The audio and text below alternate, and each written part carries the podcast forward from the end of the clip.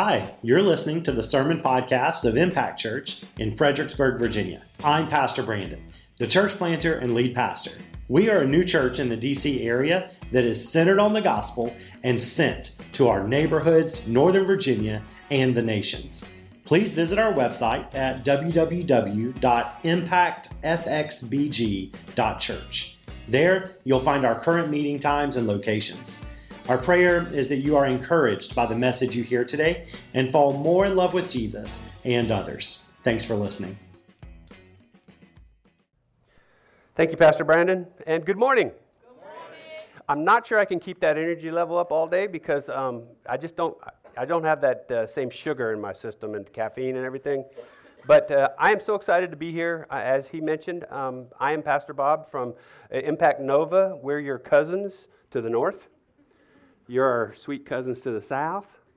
So, hey, Lisa and I are very excited to be here. You know, we grabbed our passports, we put on our rain boots and our, our raincoats, and we braved 95 to get up here in the morning. We were stuck in a traffic jam getting up here. It was perfect, exactly. You've met our expectations. Entirely, yeah. But the uh, passport control office was closed, so we shot right through there. Come on, we took our trailer. We, we looked just like you guys. We took our trailer and, and drove right up on up here and to, got up here to Fredericksburg. And so now we're here, and we're getting to get, getting to get to bring a message. And we just love to be up here. We love to be down here talking to you guys. Um, man, wasn't that exciting? Aren't you happy you came to church today? Yeah. I mean, we're, we're, we're, we're praising Jesus. We, we, we can shut the door and go home now. I mean, we, we praise Jesus, right? No, no, he got a message for you. He got a message for you. And then I, I, just, I just love, I love it when, a, when a, a, pastor has the courage and a church has the courage to, to open up the books and say, hey, let's talk about money. Now, my mama is a proper lady. And she said that men should not use four letter words in front of ladies. And money is a five letter word, so we can use that. Besides that, it's in the Bible. So we can use it up here. But I just love the fact that he opens up the books and we put it up here and we're talking about this stuff. And my mantra has been taught to me by one of the leaders in my life, Pastor Brandon. And, and um, it's been taught to me that I truly believe that if you don't celebrate what God's doing in your life, He's not compelled to keep doing it. Right. You know, I've ra- Lisa and I have raised five children in our lives. They range from 30 to 21 years old. And I get it. You know, that when you have a child and you do something sweet and nice to them and, and they just don't like it, um, you're not going to keep doing sweet and nice things for them. Now, our youngest son, Benjamin, is about to graduate from James Madison University. He's going to come home for a couple months. He thinks a year. I think three months. We're negotiating that. he does have a job. He's got the big job, so he's got his life. He's trying to work his life out. But he thinks he's going to come home and save a bunch of money and and buy his own place or something like that. But um, as he does that, he comes home. He sweet talks his mom, so she will make every meal he likes the whole time he's home. You see, I just love that the fact that that um, it, that's the way God treats us. That's exactly the way He treats us. If God does something nice and blesses you, we should be saying, "Thank you, Lord. Thank you, Lord." And you know, it would be enough if all God did was hang His Son on a cross, and He said, "Jesus, go go down there and get them for me. Go down there and pay the sin debt that they owe us." hop on that cross, take that beating, take that scourging, and take that death, and get back in that cross, and get in a borrowed tomb for them. That would be enough. If that's all he ever did, if that's the only way he ever blessed you, that's enough. But he didn't stop there. One, Jesus walked out of that tomb. He said, Death has no hold on me or you. And then two, he just stops. He won't stop. He just keeps pouring the blessings out. He just won't stop. He just said, I can't help it. I just love you. I just love you. I just keep pouring the blessings out. And if we just say, oh, well, I don't really care about your blessings anymore. Well, as a parent, I'm going to tell you, I just will stop pouring the blessings out. So I think it's wonderful that we do that. Now, I also notice that uh, that Blackjack, Blackjack Bible or Blackjack Baptist and Casino was up there. Yeah, yeah, right. And I like the fact that you, you don't take those offerings, you give them to Nova because those are ill gotten gains, yeah. and I appreciate that. I also like the fact, where's, where's Logan? Is he in here? I like the fact that Logan has found a way to use his spiritual gift of eating in, into, uh, into, a, into an act of service. So I wrote that down. We're taking that back to our, to our church. What a wonderful gift that man has. So, a little background for myself. Um, before we get started, I am going to preach, I promise. Um, so, I have been a professional financial advisor for 30 years. Um, more, we may, many of you may hear about, more about that later this afternoon. And I've been in the pastorate, serving professionally in the pastorate for a little over, or just under seven years. This is all going to take note as I'm going to be talking about. You guys are in a wonderful sermon series called Better Together. You know, God never intended us to do life by ourselves. The Trinity is a perfect example of that. Um, when three become one, this is the perfect Trinity. It's the perfect example of relationships that are bound to be together. We are better together. God didn't save you, clean you up, and set you apart and say, now I want you to just go off by yourself. We're much better together. And today, um, I'm going to be talking about money and relationships. In order to do that, I've got to get a little background, a little traction going. And with 30 years of experience as a professional financial advisor, um, and then with uh, some experience in that, ironically, being an advisor and a pastor are beautifully coupled together. Because when I sit at my desk, I literally coach people into how have better lives. And when I sit at my desk in my, as a pastor, I coach people into how have better lives. In both cases, I use the truth of the Jesus Christ, the gospel of Jesus Christ. Now, I may have to change the language a little bit. I may have to um, interpret the Bible differently. The truth is the same, but I may have to describe it differently depending on, on who I'm talking to. So, why I believe it's important to have a biblical view of money one, it's a five letter word, and we can use it because the Bible teaches a lot about money. In fact, there's over 2,300 verses. Some people say 2,700, but there's at least 2,300 verses in the Bible, and at least 15% of what Jesus taught was about money. So it is an important topic. Additionally, now hear me on this. Additionally, the stress that money puts on relationships is well documented and is as devastating inside the church as it is outside the church. Now, this morning, I'm going to introduce to us an amazing topic of God's economy, for which I have been studying for over 30 years, and I'm still in awe of. But I, will, but I believe we can all learn and be blessed as we take steps in faith out of the world's economy into God's economy. Personally, I believe that money is the largest competitor for our heart versus God. Now, the minute I start bringing the topic up about money, the minute Brandon started talking about money, the minute we start talking about this, Satan drew a veil across this room. And your mind started working about, about there's something in this, there's something, Satan immediately starts speaking lies into this. And he starts talking about, wait a minute, the pastor needs something from us. He's tell, there's something about this, there's something about this. And I'm, I'm right now, I'm just going to say, Satan, we cast you out now. I want you to hear the truth, the truth about this. Money is not a forbidden topic, and it is something that we're going to boil down and we're going to talk about stewardship, managing the resources that God gave us. Because money is going to compete for who you love. And money is a bad mistress. And the things that money will do to you and the things you'll do for it are bad. First Timothy teaches that that the pursuit of money will lead to all kinds of rotten, bad things. More about that later. The world's economy is basically opposite of God's economy, or it's a perversion of God's economy. You know, Satan is not new at this, taking what is God for good and perverting it, and then using it for evil. And this is, this is the economy that we live in. This is the, this is the way this is the way the economy, the, the culture views things. Listen to what Jesus had to say in Matthew 6 24. No one can serve two masters. Either you will hate one and love the other, or you will be devoted to one and despise the other. You cannot serve both God and money. You see, we fool ourselves in believing that we're self reliant, that somehow we did everything ourselves. We're not self reliant. Somewhere along the way, we were born, and you had nothing to do with that. Somewhere along the way, you were educated, you were given intellect, and you had nothing to do with that. Somewhere along the way, God blessed you, and you, you had nothing to do with that. You see, we're not self reliant. We're reliant on every breath. The Bible says that every breath we take is a blessing from God. Everything we have, everything has been given to us by God. You know, the Bible has a story about a man who had made so much wealth that he, his grain was just filled up everything he had. And he said, I got a great idea. I'm going to tear down these barns and make bigger barns. I'm going to put more wealth in these barns, and I'm going to fill up these barns. And as he's in the process of doing that, God came to him and said, You fool. Today, you don't even know this, but I'm going to take your life from you. What good is all this wealth? You see, you fool. The last thing I want to hear from God is you're a fool. Now, what I really want to hear is, well done, good and faithful servant. We'll talk about that later. We'll talk about that much later, but that's what I really want to hear. Money is a horrible God because it allows you to believe you are in charge. You're not in charge. God allows you to be here.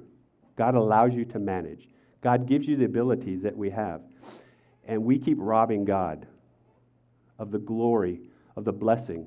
And we keep robbing God of the praise that He should be receiving for the things that we've accomplished. No, for the things He's allowed us to accomplish. All right, so I've broken this down into three big ideas. I stole this from a church in North Carolina, and that's all the credit I'm going to give them.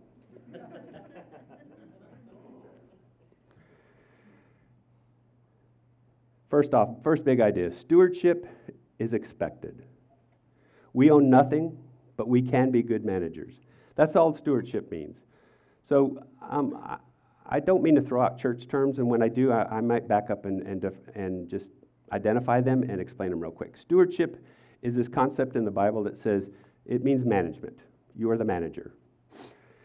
So we don't own anything, we own nothing, but we can be good managers. Do you believe this?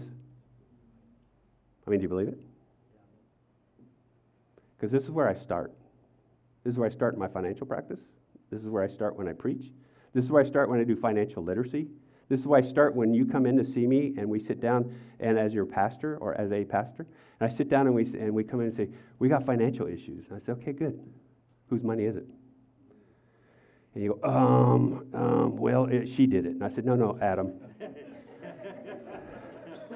and, I, and I say, Whose money is it? And he, and he goes, um, The woman that, that, that you that we premarital counsel with you did it. And I said, No, no, stop. That's called blame casting. We're not going to do that. I said, Whose money is it? And they said, uh, Well, intellectually, I know it's God's. I said, Now move it from here to here. Whose money is it? Do you believe it's God's? Do you believe it's God's? Do you know how many problems could be fixed right there? Do you know how many of the world's problems could be fixed? Do you know how many problems inside the church could be fixed? Do you know how, people, how many people could be fed? Not only in Fredericksburg, but in Chantilly, in Washington, D.C in every major city in the world? You know the fact that the church has advocated its role to take care of the poor, the widow, and the orphan? We've advocated the government. We say, here, I pay my taxes, but I'm not going to feed anybody? Come on, people. Come on now. Come on. You know what? If we just believe this is all God's money, we could fix most of what's wrong with this world. I'm telling you, you could fix almost everything that's wrong in your relationships. Most of what's wrong in our relationships is the fact that we're holding some power some grudge or something wrong, and because we believe that, well, we're in charge. And we, and we keep score with money. So, do you believe this? Do you believe it all belongs to God? The number of things that we could fix. Listen to what Luke has to say in chapter 12, verses 47 through 48. The servant who knows the master's will and does not get ready or does not do what the master wants will be beaten with many blows. But the one who does not know and does things deserving punishment will be, be beaten with few blows. From everyone who does, or from everyone who's been given much, much will be demanded. And from the one who has been beaten, I'm sorry, who has been entrusted with much, much more will be asked. And I want to say, I'm sorry, um, I sent these slides to Mark yesterday, um, uh, yester- or yesterday afternoon. And I'm reading from the NIV. Uh, I would have switched to the ESV, except for I sent them to him too late, and I didn't get a chance to switch.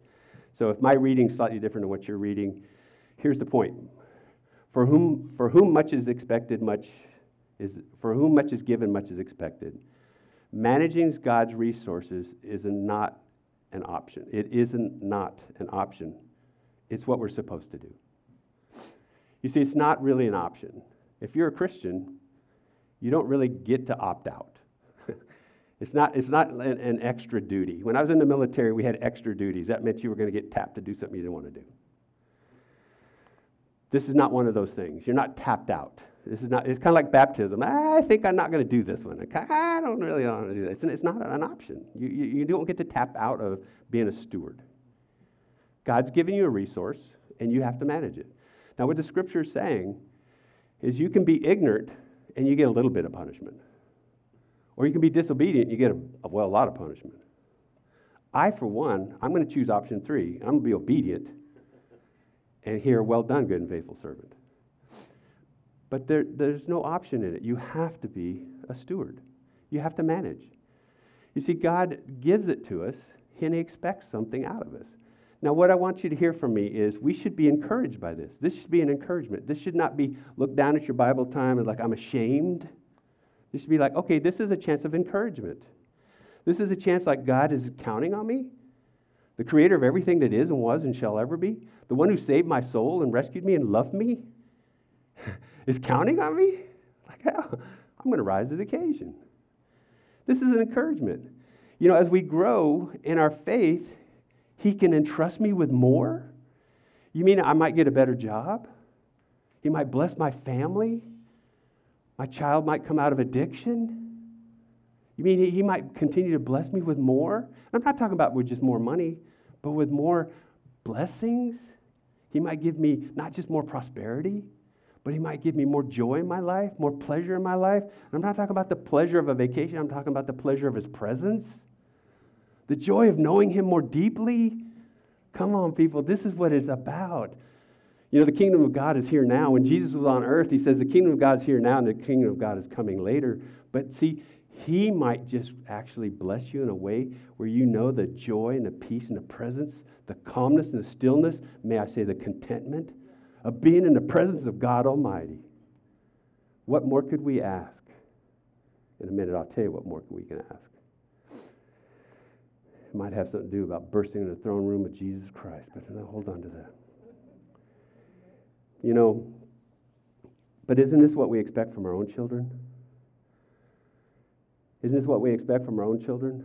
It's like as they matriculate, as they get older, don't we expect them to grow and to learn and to become better stewards? You know, like as they clean, make their own beds. Well, I'm still working on one of mine. Four out of five is not bad. That's a passing grade. That's 80%. So I give, we give ourselves a B plus on that. But um, yeah, but don't, don't you expect your children to, to like grow and mature and, and to, to learn how to do things? You know, we were practicing this going out to Winchester yesterday for a birthday party. And, and I said, yeah, if a child chooses to if a child knows they need to be potty trained to go to kindergarten and they choose not to, then they don't get to go. But if a child knows or doesn't know they, they, they don't, you know, then they, they don't get to go. But if a child says, I'm just gonna just not gonna choose to be potty trained, you know. And I had a kid that was like this. You know, I'd say, Do you need to go to the bathroom? No. Do you need to go to the bathroom? No. I said, Did you just go to the bathroom? No. It's like you're choosing to be disobedient. You chose that. So my expectation for her was, well, never mind. Um, but as she grew, my expectations were that she would grow out of that, and she did. Yeah, she went to kindergarten. So God expects the same thing of us. This is an opportunity. Your heavenly Father is calling you up and out. He's not calling you. He's not degrading you. He's saying it's time to grow. Just like he would, a, just like he would a little kindergartner. and said, no, no, no, no, you want to go to kindergarten? Then, then grow. This is encouragement. Let me move on to my next big idea, because I want to get on to the third big idea. 2 Corinthians chapter 9, uh, verses 6 and 7. Remember this whoever sows sparingly will also reap sparingly. Whoever sows generously will also reap generously. Each of you should give what you have decided in your heart to give, not reluctantly or under compulsion, for God loves a cheerful giver. The context of this is a love offering between churches to the church in Jerusalem. Paul was on his way, he's making his pilgrimage back to Jerusalem, and he was stopping and he wrote a letter to Corinth and he said, See these poor churches, these churches of little means, they had given quite a bit, and Corinth had a lot of money. The church in Corinth had a lot of money. And he said, See, try to be like, try to emulate them. And it was about a love offering. But what I want to pull out of this is we should sow. What you sow is what you reap. This is a part of God's economy. Now, in context here, he's talking about money. He literally is talking about money. What you give, what you sow is what you will get back. If you give a little, you get back a little. If you give a lot, you get, you get back a lot. But I also want to stop for a moment and talk to the men in the room.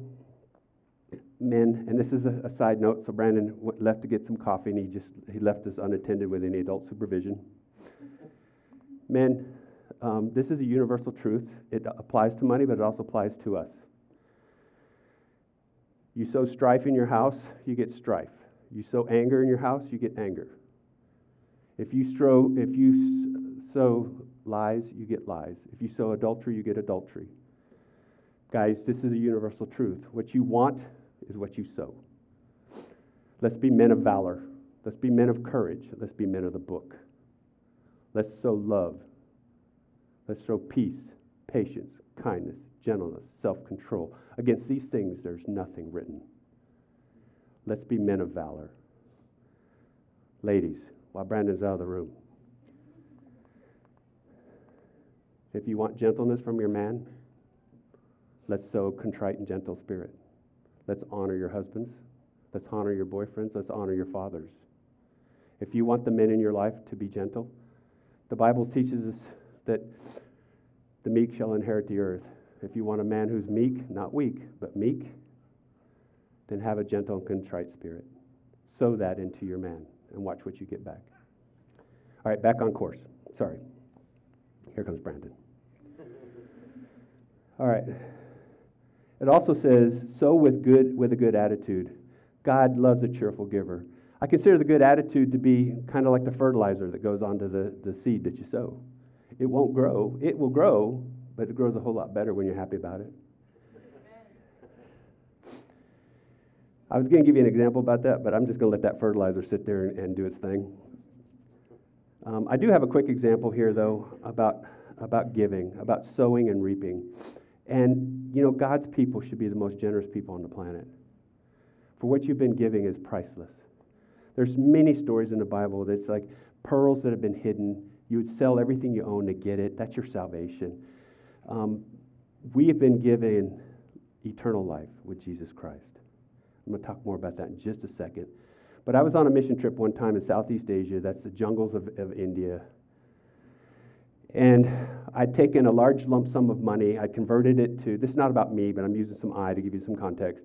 I'd converted it to um, local currency, and I was giving it to our mission partner. And it was the first night we were there. It was dark. It was a dingy little building, and and I was giving it to him, and he was very appreciative. And I said, "Brother, use this money. This is a gift from Impact Church and from other donors." And I'm giving it to him, and to great peril because you can't take currency in and out of the country. I shouldn't say great peril, um, because I'm an American. All they do is beat me and send me home, but um, minus the beating. But I was giving him the money. I said, brother, use this to help pay some of the expenses of the conference and buy food and stuff for, for the people that are here and chairs and the sound system and the lights and stuff like that. And I physically put money in his hand. And I'm not kidding. Within 30 seconds, maybe 60 seconds, we hear this ruckus and this, this music, somewhat, uh, somewhat music coming in, and people were half naked, which is not unusual in the jungle of India, but half naked, come marching in. And they come marching in, and this, this guy runs up and he goes, ah, the, the Burmese are here, the Burmese are here, the Burmese are here. And I said, What's that mean? And they said, The tribe from Burma has walked out of Burma, had to leave everything they own at the border because it's closed, and all they could wear is the clothes they had on, and they walked into our conference. And I said, Wow, awesome. And they come walking in, and literally all they have is what they're wearing, which is basically a loincloth and a thing around their head. And I don't know what they call her, but they're walking in, and my mission partner turns to me and goes, Can I use your money to buy them um, blankets and tents and food? And I said, I'm pretty sure that's why God had me bring this money here. So that's generosity. Do you understand me? God had me fly all those miles, convert that money, not to pay the, the generator. And I wasn't generous, but He was. Amen. You see? To meet the needs of these people that wanted to hear the gospel of Jesus Christ. They walked out of the jungle with nothing on. They didn't have shoes on. We had to donate our shoes to them. But they walked out of the jungle with nothing on but a loincloth, and they said, We want to hear about this Jesus. And he turns to me and says, Can I use your money? And I said, It's God's money. And if you don't use it here, I don't know where we're going to use it because now it's time to take that money and put it to work. And, and that's the last I saw because, man, that money ran off and there was 10 and people. And oh, man, I got so excited because That's the first time I've seen God just take that resource, his money, and say, Thank you for being a good manager because I'll take it from here, brother. And he just took that money and he did his thing with it. And that wasn't about me or about our mission partner, that was about God doing his thing. Ooh, and lives are changed. You know, let's go to big, big idea number three because this is where I want to camp out in my remaining few minutes. Contentment is, is a gift from God. Contentment is from God. We can have it. In a world that is full of anything but contentment, God offers His contentment to anyone willing to take it. This is not prosperity gospel. This is the real gospel. First, through his, through his free gift of salvation. I know I just threw a church word out there called salvation, so let me just let me just stop for a minute. Before I do, no contentment. If we have no contentment, then all relationships will suffer. All relationships. This is the main teaching point today. You thought it was about money. It was about getting the right perspective on money so that we can be content. Because if we're not content, then all of our relationships will suffer, even our relationship with God Himself. But I threw out this salvation phrase. So that's a church word. And I threw out this phrase gospel. So let me just break it down real fast. I can do it in two minutes or less. Ready? Hack. Salvation is a word we use in a church. It means we're being saved from something. The gospel literally means the good news. In a church size this audience, I'm just going to ask you a quick question. If tonight you go to bed and you lay your pillow, on, you lay your head on the pillow, and you, I was to ask you a question, or I have you ask yourself a question. If you die tonight, will you go to heaven? And if the answer is yes, you're saved. What are you saved from? I'm going to talk about in a minute. But if your answer is I hope so, I think so, most of the time, yes, I wish, or no, then pay attention because this is for you. You see, we need to move that answer to a yes, and it needs to be uh, confirmed yes. There is no negotiation on this one. This has to be absolutely yes. And I'm going to explain why in a minute. But salvation has to be absolutely yes. And the gospel is the good news. And it goes like this We're not perfect, God is. And Jesus is our way to find God.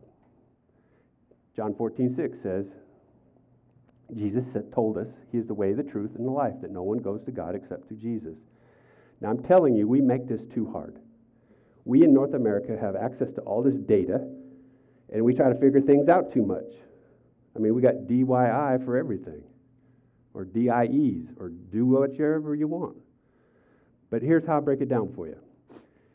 If you were on the sidewalk and you were dying of hunger, and I walked up with a bologna sandwich and I was going to give it to you, would your first response be, I wonder how you made that? Did you put the bread together first, the mayonnaise on the bread, and then give me some, some, some mustard on there? Did you put together first, or did you put the mayonnaise on there? How, how did you make that? How did you make that? Would you try to figure out your salvation first, or would you accept the salvation? You see, we make it too hard. We're trying to figure out all this stuff. What happens to the Aborigines? What about the Old Testament saints? What about this? What about this? Or can I send my way out of this? Or can I do this? Or can I do? Stop. Just take the sandwich. Do you understand? We'll figure out how it's made later. Accept the free gift. You're dying. You're going to starve to death, left there by yourself. Take the sandwich.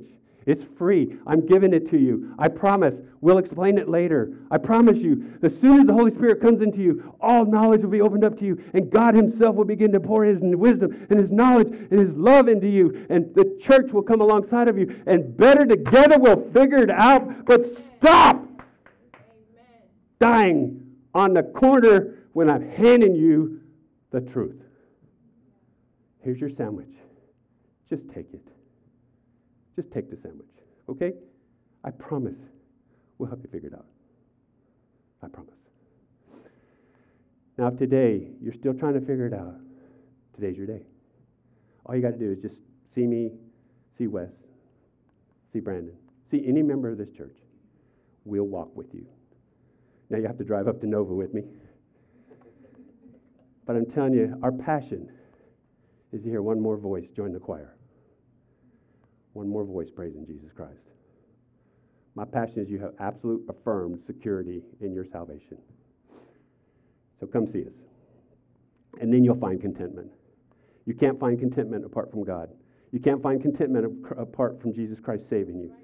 That's it. You need contentment, and that won't be found apart, apart from Jesus Christ, period, bar none. End of discussion. Get this straight.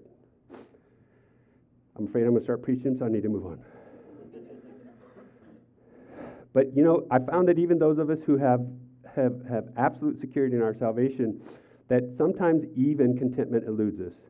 I'm willing to wager that even some of us have stress over financial issues or budget issues or whatever we want to call it. But money, or the love of money, or what money's done to us, or what we've done to get money, the abuses involved in that is the core of a lot of drama. Whether in marriage or in our family or our work or our friendships or in our church, the love of money can lead to a whole lot of drama, 1 Timothy 6:10. This is normal in a fallen broken world. This is Satan has jacked us all up. The world has taught us into a vacuum comes the pollution of the world. You see, we're not all financially literate. But into this vacuum, Satan has jacked us up. He's taught us all the wrong things. For example, when we're going to buy, this might be a bad example, but stay with me. Not everybody, not you good church people, but uh, one or two of you people. Okay, maybe none of you in this room. But when we go to buy a new car, are you looking for the best deal or are you looking for a fair deal? You see, the world's telling you you're going to try to get the best deal. You're going to work them down. You're going to work them down. You're going to do this. You're going to do this. You're going to do this. No, no, guys, that, that's the world's way. How about a fair deal? How about you deal with your auto mechanic in a fair way? How about you, how about you sow into him fairness so that he could trust you and he sows back to you in fairness? How about you, sir, how about you, um, the, the lady that helps clean your home? How about you treat her fairly so that she treats you fairly? How about you pay a fair wage so that they, they do a fair job? How about we just do, how about we just do, treat the whole world fairly? I don't know. That's not the way the world treats it. Just get something over on them. Yeah, get something cheap. I get something, yeah, I'm going to freeze better, freeze for me. That's the motto of the world. You know, I could sell a case of the measles for free. I could sell COVID today. That's a bad joke. Too soon, right? Okay. It's okay. Now, listen to me. A once very famous theologian and mentor of mine said, It's okay to be messed up, but it's not okay to stay that way. Pastor Brandon. You're in a safe place to get okay. This is a safe place to be messed up. This is a safe place to retrain yourselves to be better. Church is like a MASH unit. Nobody knows what that is anymore, but that's a place where you come not to get not to get all healed. It's a place to get well enough to get back in the battle. Quick story. This is how messed up the world is. I had a multimillionaire. That's not unusual in my practice, but I had a multimillionaire um, come into my office. She's a 60 some odd year old woman, um, and she has no money issues at all, zippo. And I say multimillionaire, I mean like 10, 20 million dollars. And she comes into my office, and she had she did not have an appointment. She comes stomping in, boom, door flies open. I happen to not have any client information open. Door, boom, flies open. No appointment. My wife is, works for me, works with me. Sorry, honey. And well, technically, she works whenever she wants, but the door flies open. She, Lisa's back in there. She's shutting the door. She goes, sorry. And she shuts the door. And my client comes in. And I said, ooh. And she sits down. I'm thinking I just lost an account. But she sits down and she goes, I need $400 out of my investments. And I said, what? And so I'm frantically looking around, looking to shut my computer down, make sure there's no client information out. And I go, why? Knowing that you have like I don't know, $500,000 in your checking account. It's like, why? She says, You don't ask why, you just you, you, you make that transaction. I said, Well, listen, I'm not going to sell $400 out of your investments knowing that you have the money in cash. So um, tell me what's going on. Well, my oldest daughter, as you know, just went through a breakup, and her husband is a real a bad guy. I'm not going to say what she said, but she was in, she's a retired naval officer, so I'm not going to say anything she says, but my husband's a really um, bad guy, and her husband was, and she's pregnant. And I need $400 to pay for his abortion. I said, Okay, sit down. I said, Why are you really here? She goes, I'm really here to get money so I can pay for her abortion. I said, No, that's not why you're here. So, spin the story ahead really fast. The world had told her that her adult daughter, who's 26 years old, life's going to be ruined if she brought a child into this world without a dad. And that's what he told her. And they were going to abort the child. Spin ahead two and a half years later, she brings her grandson into my office. And she's all proud. And she says, I'm only going to say this once. You saved his life. And she walks out. And she says, Let's go get a sucker in the front office. Okay, that's God's economy. You hear me? That's the, the world says, Kill him. He's of no value. God said he's of infinite value. Now I'm sitting here in this room, and I'm, I, my heart goes out to anybody who suffered a painful decision of an abortion, who suffered the loss of a child while in the womb. One of my grand, my very first grandson um, died in the womb. So my heart goes out to you, and I'm telling you, I'm not making fun of you. I'm telling you, my heart is broken for you, and that you got sucked into the ways of the world. We repent of that. Our heart goes out to you for that. But there's a better way. God's economy is a better way. Listen what Philippians 4:12 tells us. I know what it is to be in need, and I know what it is to have plenty. I have learned the secret of being content in any and every situation, whether well fed or hungry, whether living in plenty or in want. What is this secret? See, Jesus unlocks the secret in Matthew 6 21. Brandon read it earlier. For where your treasure is, there your heart will be also. We have given our hearts away to false gods we have bowed down and worshiped the wrong thing. And I wonder why we're not content. Money represents power, self reliance, status, luxury, many things that we can control.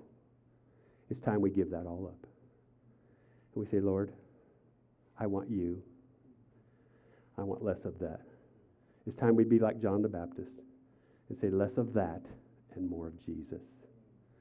Less of anything other than you and more of Jesus. You see, in pre-marriage counseling, I run into this, and nobody in this room, if I've counseled you, this is not you. I'm not using you as an illustration. I'm not. I'm not. But in pre-marriage counseling, in counseling, we talk about that. Are we going to combine our finances? And if the answer is no, I say you might be marrying the wrong person. See, if you can't put your hearts together, then why are you getting married? And everybody, and then we, that, that means we have an issue that we need to talk about it might be there needs to be some discipline done first. And I don't mean you discipline each other, I mean we need to learn some financial discipline first. There's something we need to work on. But if you can't put your hearts together, then there's an issue that we need to work on because our hearts need to go together. We need to be able to trust each other. Um, we're going to talk a lot more about that in our seminar this afternoon, and I'm sorry if I'm spilling the beans on that, but um, the point here, the main point Contentment comes when we learn to trust God and His timing for our lives and not our timing. See, Abraham tried to speed things up with Hagar. If you don't know the Bible story, that'd be an excellent topic to talk about in your community groups or over lunch. I'm not gonna, I don't have time to, to spell it out now. So, at the risk of being, I want to wrap this up um, because Brandon told me um, I can't go past 12, 1220.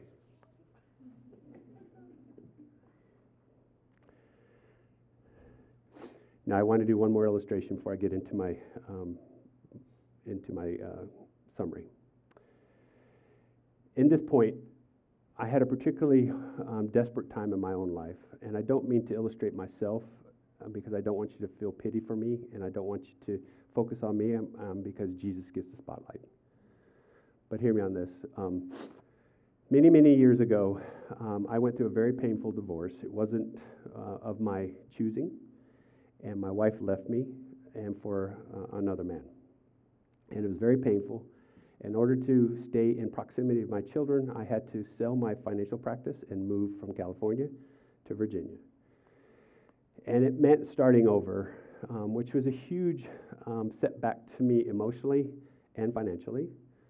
Um, but it meant that I got to be uh, with my in my daughter's lives. And in that process, I was broken, and I was broken to the point where I said, "Lord, um, I will never trust another woman again. I will choose to be by myself. I I choose to trust me." And in this process, God said, "No, you will trust me." And I said, "Semantics." it, it might have been a, mo- a little moment of piety on my part, and in that time, I will also share with you is in that in that crucible, God put the calling on my life to enter ministry. Um, that's a whole other story because I knew that was uh, that was a mistake. Um, you can determine for yourselves whether it's a mistake. but in that crucible, he said, "No, you'll, you you will trust me."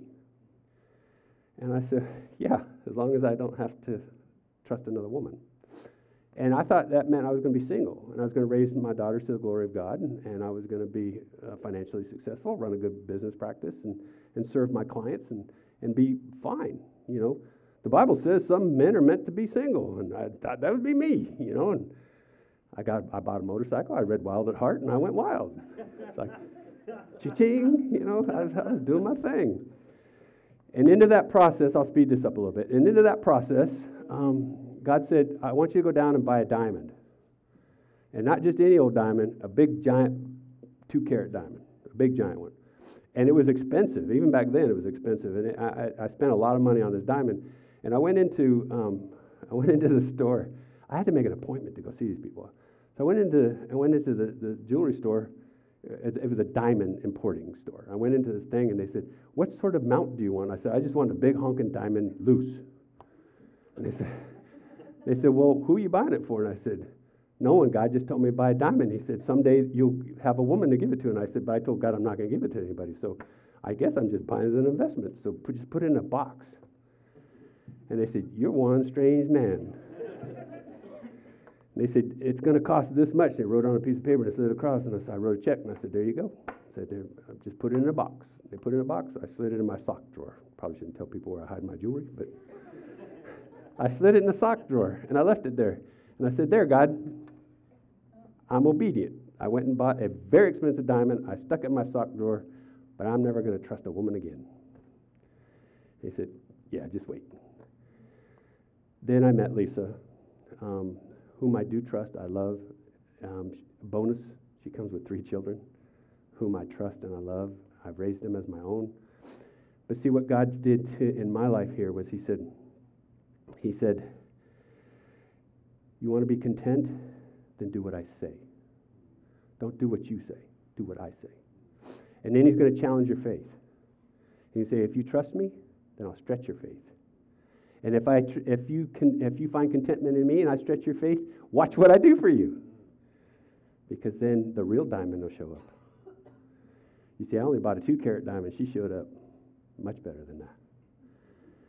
See, you'll be blessed beyond your wildest dreams if you'll allow your contentment. It will solve your relationship issues, it will solve your issue with God. It'll take your piety aside. You'll become comfortable with your relationship with God. You'll wait upon Him. You'll move when He says move, and you'll wait when He says wait. You'll buy diamonds when He says buy diamonds, and you'll sell diamonds when He says sell diamonds. You'll do what He says. If He says, I'll send you a, a wife, then you'll say, I can't wait. If he says it's not time for you to go to seminary, then you won't go to seminary. Or in my case, if he says you're 50 years old and you're going to go to seminary, I said anything but that. Wait upon the Lord with expectation. And in that will come your contentment. Do not wait upon your money. Do not wait upon a return. Do not wait upon anything other than what the world has to owe you because it's fleeting and it's worthless. Moths and rust will waste it away. But what we put up in heaven will wait for us forever. See, Brandon told us that Nova set $50,000 aside and invested in his church plant. I said, No, brother. We put a $50,000 crown in heaven. That's all we did. You chose to turn into something good. We got our reward.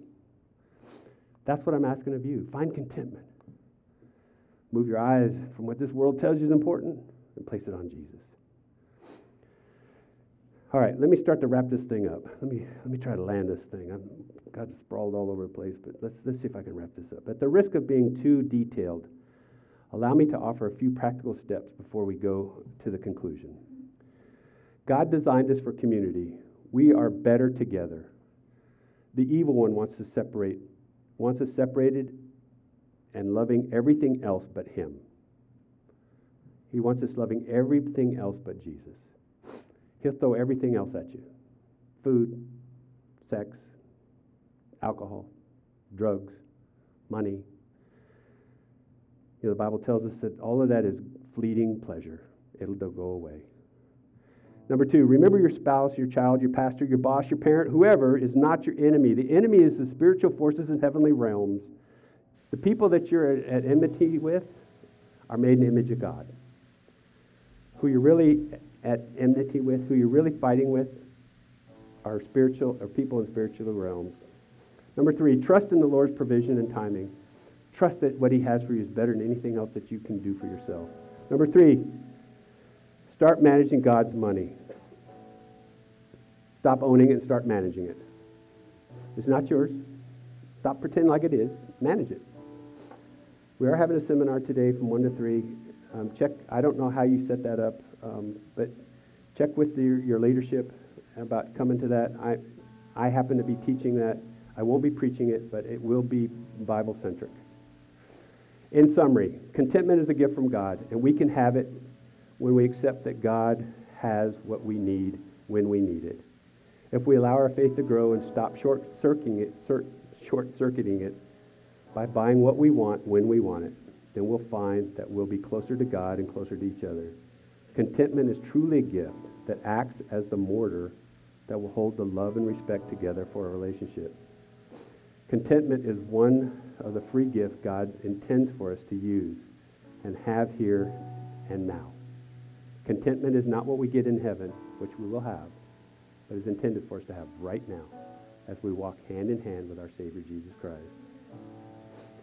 In conclusion, today we got acquainted with three planks of God's amazing economy. I could only give you three. There's a lot more. And I wish I could tell you I'm done discovering God's amazing economy, but he, re, he keeps giving me more and more. I've only spent 30 years discovering it. Everything belongs to God, and it's our privilege to get to manage his resources to the glory of Jesus Christ. What we sow, we reap. God has first, God was first generous, generous with us through his Son, so we should want to be generous too. We can trust God to honor the sow and reap principle. So test him in this, says Malachi and see if God will not wildly bless you. Lastly, contentment. Hi, Pastor Brandon here. Thanks again for listening to our Impact Church Sermon Podcast. If God has spoken to you today or you have a prayer request you'd like to share, please email us at hello at impactfxbg.church. If you're local to the Fredericksburg area, we would love to see you for worship in person. But if not, please let us know if we can help you find a gospel centered church right where you're at. Feel free to connect with us on Facebook or Instagram and on our website, www.impactfxbg.church. Until next time, keep living the dream.